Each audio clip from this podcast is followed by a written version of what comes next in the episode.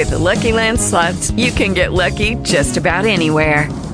This is your captain speaking. Uh, we've got clear runway and the weather's fine, but we're just going to circle up here a while and uh, get lucky. No, no, nothing like that. It's just these cash prizes add up quick. So I suggest you sit back, keep your tray table upright, and start getting lucky. Play for free at LuckyLandSlots.com. Are you feeling lucky? No purchase necessary. Void where prohibited by law. 18 plus terms and conditions apply. See website for details.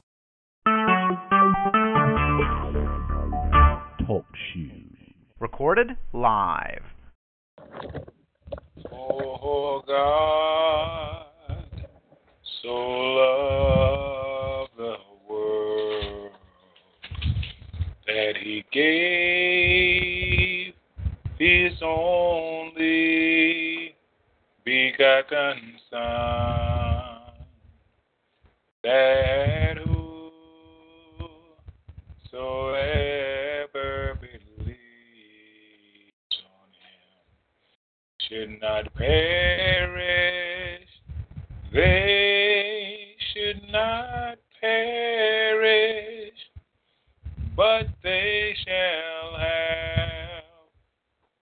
shall have. Everlasting life. Oh God, so loved the world that He gave His only begotten Son, that whosoever believes on Him, they should not perish, should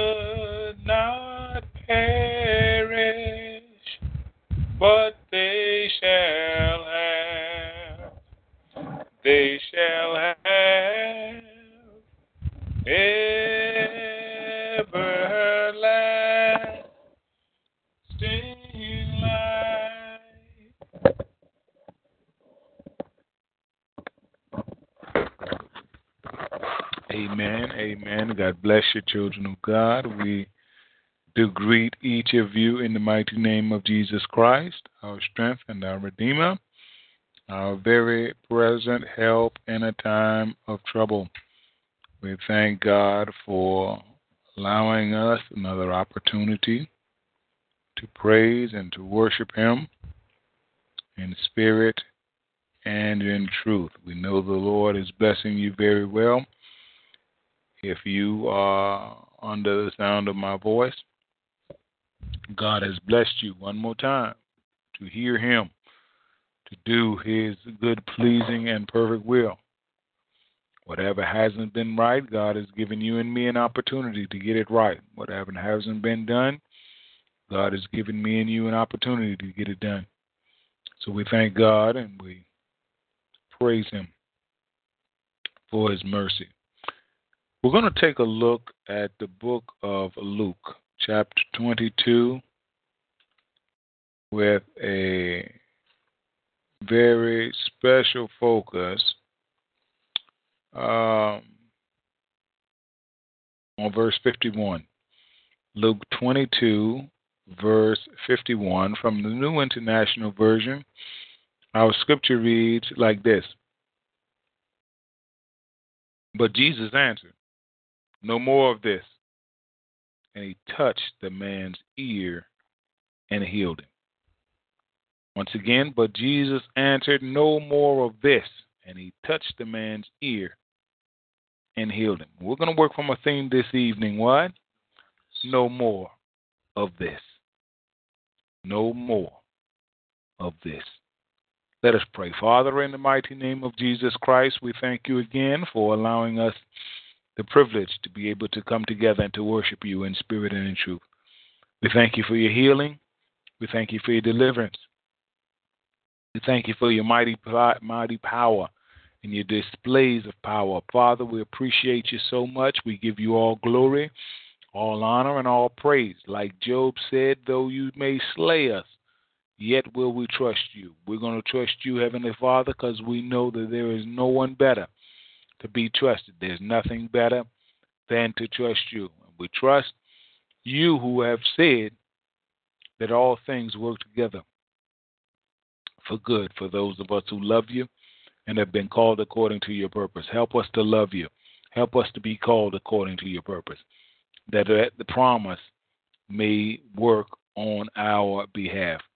We give you praise, we give you glory, we give you honor. Speak into our hearts and our minds this evening that we may better understand your holy scripture and hear a word, a rhema word from you that will increase us and strengthen us, that we may go on to do the things that are pleasing in your sight. These and all other blessings we ask in the name of Jesus Christ, our Lord and our Savior, our strength and our Redeemer. Let the people of God say, Amen. Amen. Amen. We're looking here, Luke chapter 22, at the verse, beginning at verse 47. We're looking at the arrest of Jesus. Our Lord and Savior was arrested.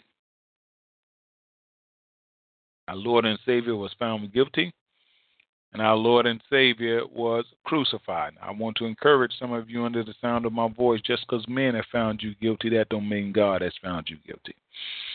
Men found Jesus guilty of blasphemy, guilty of subverting the nation, guilty of doing all sorts of things, but Jesus hadn't done any of what men found him guilty of. So it may be with you, and so it may be with me. Just because men have found you guilty, again, that does not mean that what?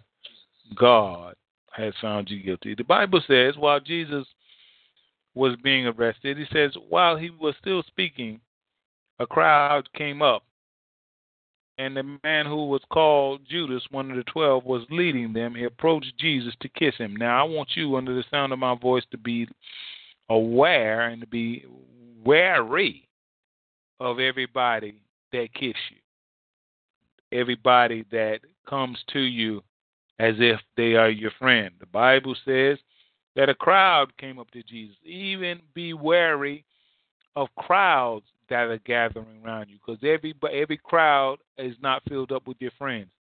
Everybody that's kissing you is not your friend. Everybody that's in your face is not your friend. The Bible says while he was still speaking, a crowd came up to him.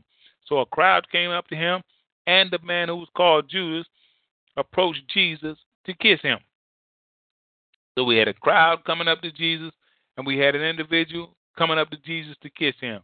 And none of them were Jesus' friends. Some of us, under the sound of my voice, people coming up to you, people smiling in your face, people acting like they love you, but just because people are acting like keep in mind that doesn't mean that they do. Jesus asked Judas, Are you betraying the Son of Man with a kiss? Jesus said, Look, now, out of all, all the ways that you can betray somebody, out of all the ways you can stab somebody in the back and stab somebody in the front and mis- misdo somebody and mistreat somebody, Jesus said, You're going to do it with a kiss?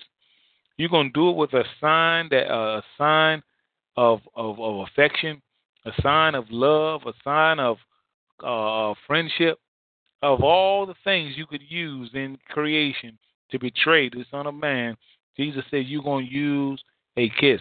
We thank God that Jesus was fully aware of the situation that he was involved in. Judas didn't even answer him. The Bible says in verse 49 when Jesus' followers saw what was going on, what to happen, saw what was going to happen, they said, Lord, should we strike with our swords? Now, I want to point this out, children of God, because the Lord is spirit. It's very important. The disciples saw what was going to happen. Way after Jesus had seen what was going to happen. You say, Apostle, what are you saying to us now? Jesus had seen this a long time ago, and he tried to tell his disciples about it.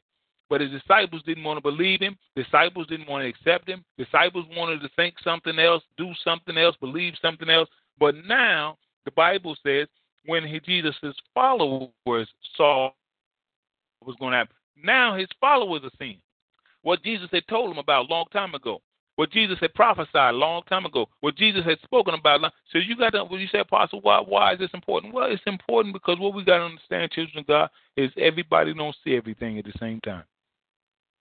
There may be some things God has showed you a long time ago that people still not seeing. There may some maybe some revelations that God has given you that He hasn't given His neighbor. That that that that, that God let you see a long time ago. That Jesus saw this situation. What? a long time ago. But the Bible says when Jesus' followers saw what was going to happen. In other words, there was an appointed time for them to see what was going on. They didn't see it when Jesus was telling them. They didn't see it when Jesus was prophesying. They didn't see it when Jesus was explaining it to them. It sounded like nonsense to them. But now that things have taken a turn, a different turn, they are seeing things just about like Jesus is. And what we've got to understand, children of God, is that sometimes people don't see things like us. They don't see things when God show us things. Everybody don't see things. Eh, Was, Sometimes we don't see things when others have seen them. All right? But the important thing is that Jesus' disciples were now seeing things, what? like Jesus. That's the important thing for me and for you. And for those of us in the body of Christ, some of us will see things early, some of us will see things late. Some of us will see things quicker, some of some of us will see things slower. When Jesus' followers saw what was going to happen,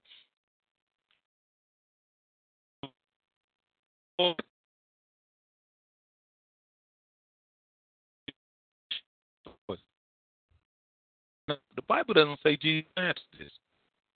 Now, now you say, Apostle, why is that important to me? It's important because this is where we get in trouble with God and launch out on some stuff.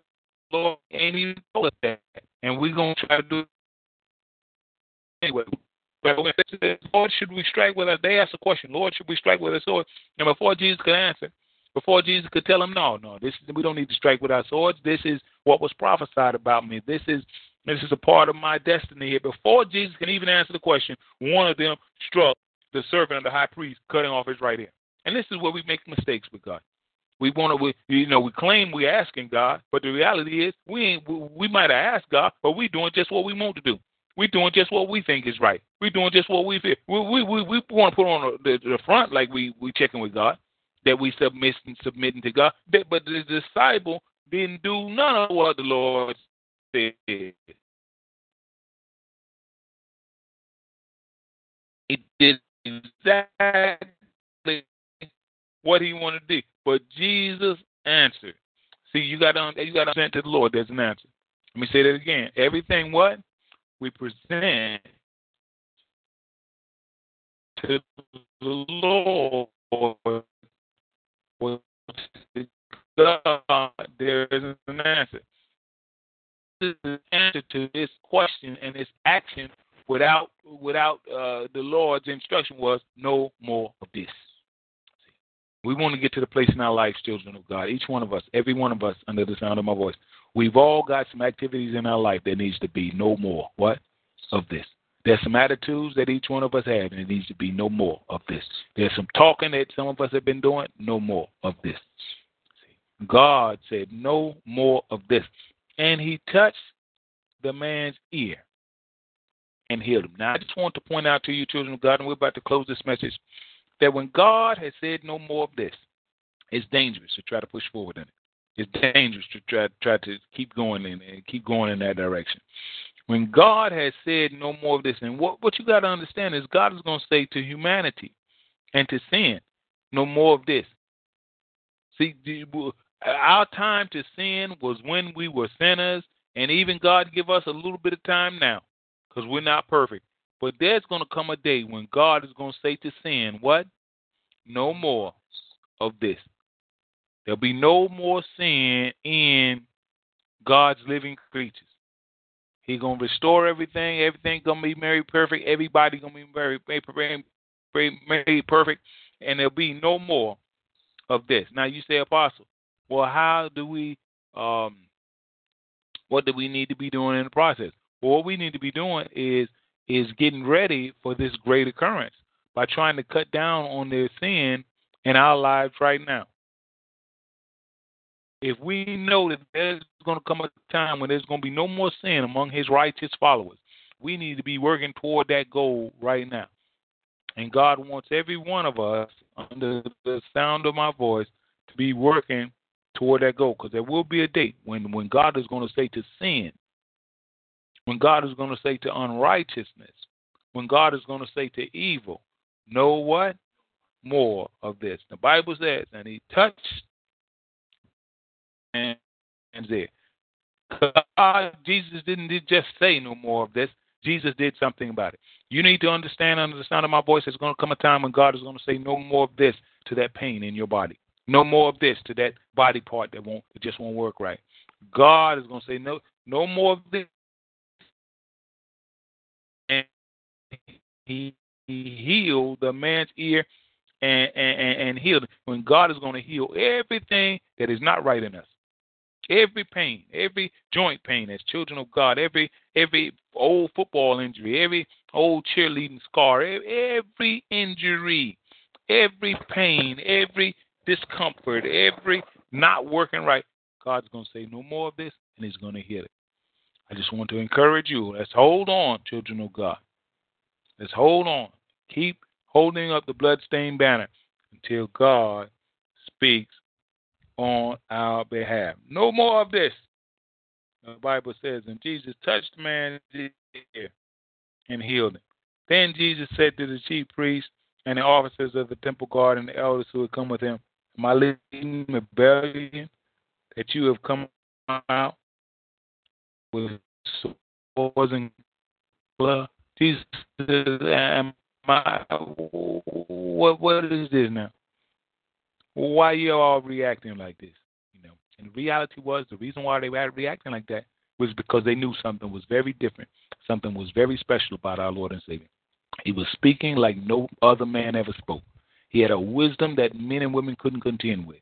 And they've even though he then nobody ever seen him do anything violent, maybe other than than uh, turn over a few chairs, and turn over a few benches in the in the in the in the in the in um, the temple and drive out those who were buying and selling.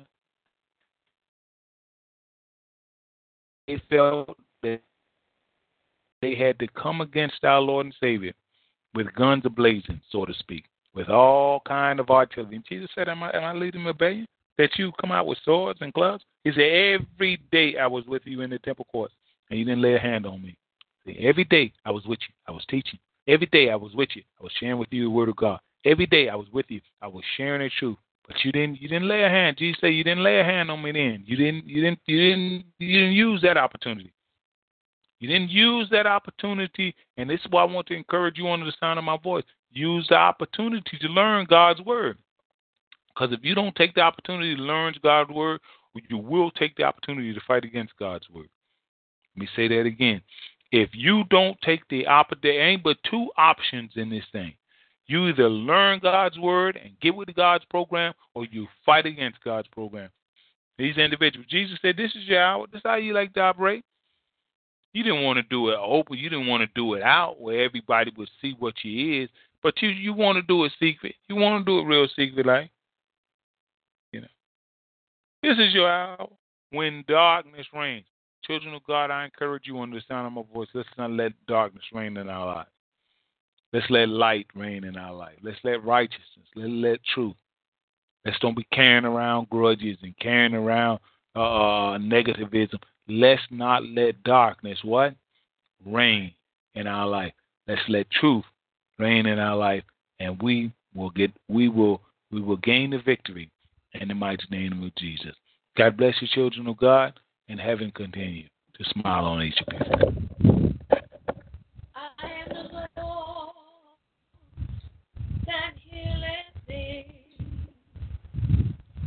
I am the Lord, your